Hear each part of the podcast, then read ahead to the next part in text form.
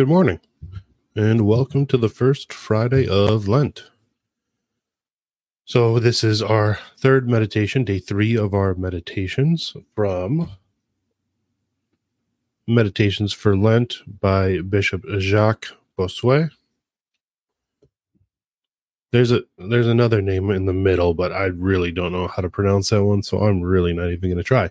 So we're going to call him Bishop Jacques Bossuet. Um, but anyways, uh, so we're on our third meditation here. Um, so we'll get going. Uh, like I've been doing, I'm just going to throw up an image on screen. There's not going to be anything to look at. So if you're watching this on YouTube or Spiritus TV or locals, just uh, just turn your screen off and just listen. Um, this is also going out on all the major podcast apps. So if you look, prefer audio alone, feel free to check us out on on uh what Apple Podcasts, Google Podcasts, Spotify, all of those too. Um, then of course this will be on YouTube, on Spiritus TV, and on our locals. Which, if you would like to support us and don't already, uh, please feel free to subscribe to our locals. It's just avoidingbabylon.locals.com.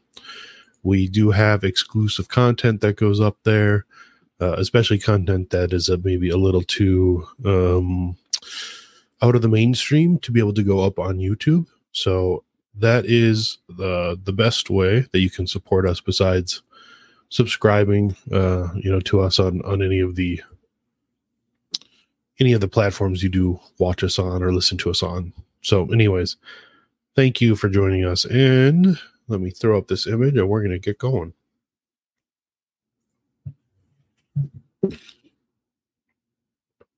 Okay, so day three, the Friday after Ash Wednesday.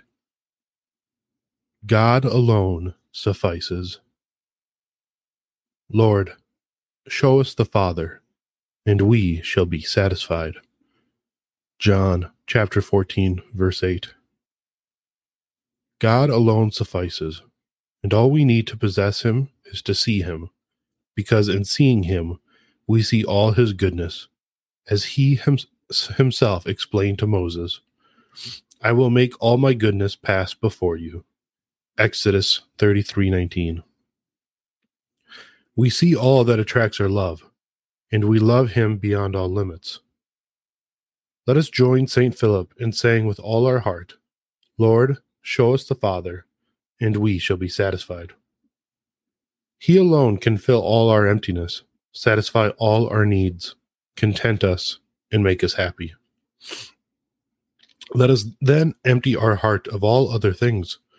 For if the Father alone suffices, then we have no need for sensible goods, less for exterior wealth, and still less for the honor of men's good opinion.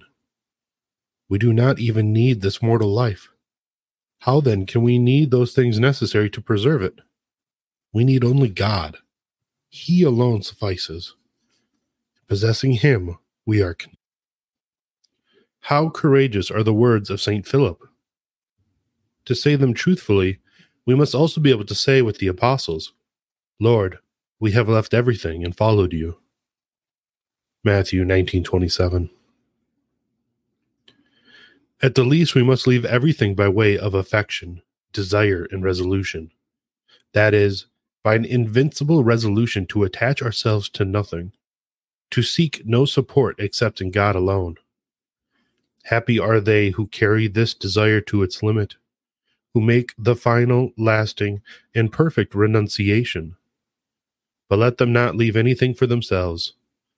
Let them not say, this little thing to which I am still attached is a mere nothing. We know the nature of the human heart. Whenever a little thing is left to it, there the heart will place all its desires. Strip it all away, break from it, let it go. To own things as though one had nothing, to be married as though one were not, to make use of this world as though one were not using it but as though it did not exist, and as though we were not a part of it. This is the true good for which we should strive. We are not Christians if we cannot sincerely say with St. Philip, Show us the Father, and we shall be satisfied. It is from the very depths of faith that these words are spoken, and it is, in a certain sense, from the very foundation of nature itself. For in the depths of our nature we sense our need to possess God, that He alone is capable of fulfilling our nature, and that we are anxious and tormented when separated from Him. When, therefore, surrounded by other goods, we sense this inevitable void, and something tells us we are unhappy. It is the depth of our nature that, in, in, in its way, cries, Show us the Father, and we shall be satisfied. But what good is the sick man's desire to be well, while he lacks every remedy, and while death still lies within him, without his knowing it? Such is the condition of human nature itself. Man, abandoned to himself, does not know what to do, nor what to become. His pleasures carry him off, and these very same pleasures destroy him. With each sin of the senses, he gives himself a killing blow.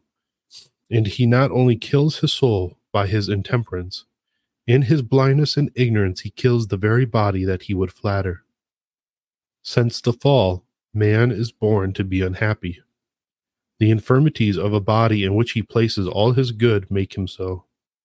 How much more unhappy is he made by the great mass of errors, lawless deeds, and vicious inclinations that are the maladies and death of his soul. What a miserable seduction reigns in us! We do not know how to desire or ask for what we need. Saint Philip's words teach us everything. He limits himself to what Jesus taught us is the one thing needful. Lord, you are the way, I come to you to find myself again and to say with your apostle, Show us the Father, and we shall be satisfied. Okay, so that is the meditation for today. These are nice and short and sweet and right to the point. They are they've been very good so far. So I hope you enjoyed it, and I hope you're finding that these um, these are edifying and, and are helping your spiritual life here during Lent. And this is the the second day in a row now that Bishop Bossuet has has really hit hard on the necess- uh, necessity for detachment. So let's all work on that uh, today and this weekend and throughout all of Lent. Anyways, once again, thank you so much for joining me. Um, please share these with whoever you know whoever you can whoever you think could use them. Um which is probably everyone but anyways share them as as much as you can. And um and i will see you again tomorrow morning